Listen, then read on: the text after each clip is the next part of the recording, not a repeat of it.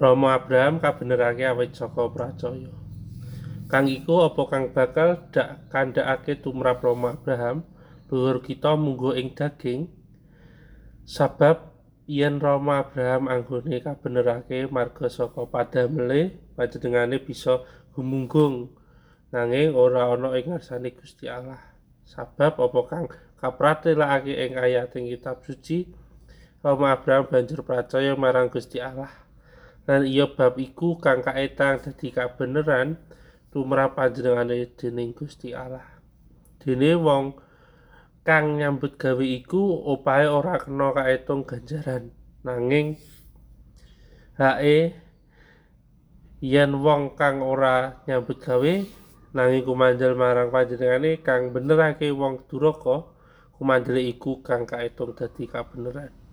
Kaya dene Sang Prabu Daud ya mastani rahayu wong kang kaanggep bener dening Gusti Allah ora wewaton ayahane. Rahayu wong kang padha kaapura panerake lan kang kaaling-alingan dosa-dosane. Rahayu wong kang kaluputane ora kaetang dening Gusti Allah. Anggone mastani rahayu iku apa mung tumuju marang wong kang tetak wae, apa iya marang kang padha ora tetak uga. Aku ora wis matur mungguh kumanjel iku tumrap Rama Abraham kaetang dadi kabenerake. Dene anggone kaetang mangkono iku genahi kepriye sadurunge apa sawise supit ora sawise supit nanging sadurunge.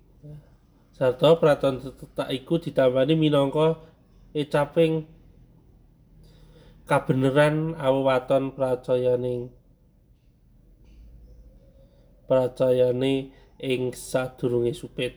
Ya mangkono iku anggone panjenengane banjur bisa dadi ramane para wong pracaya kang ora tetak, supaya kabeneran kaitunga tumrap wong iku mau.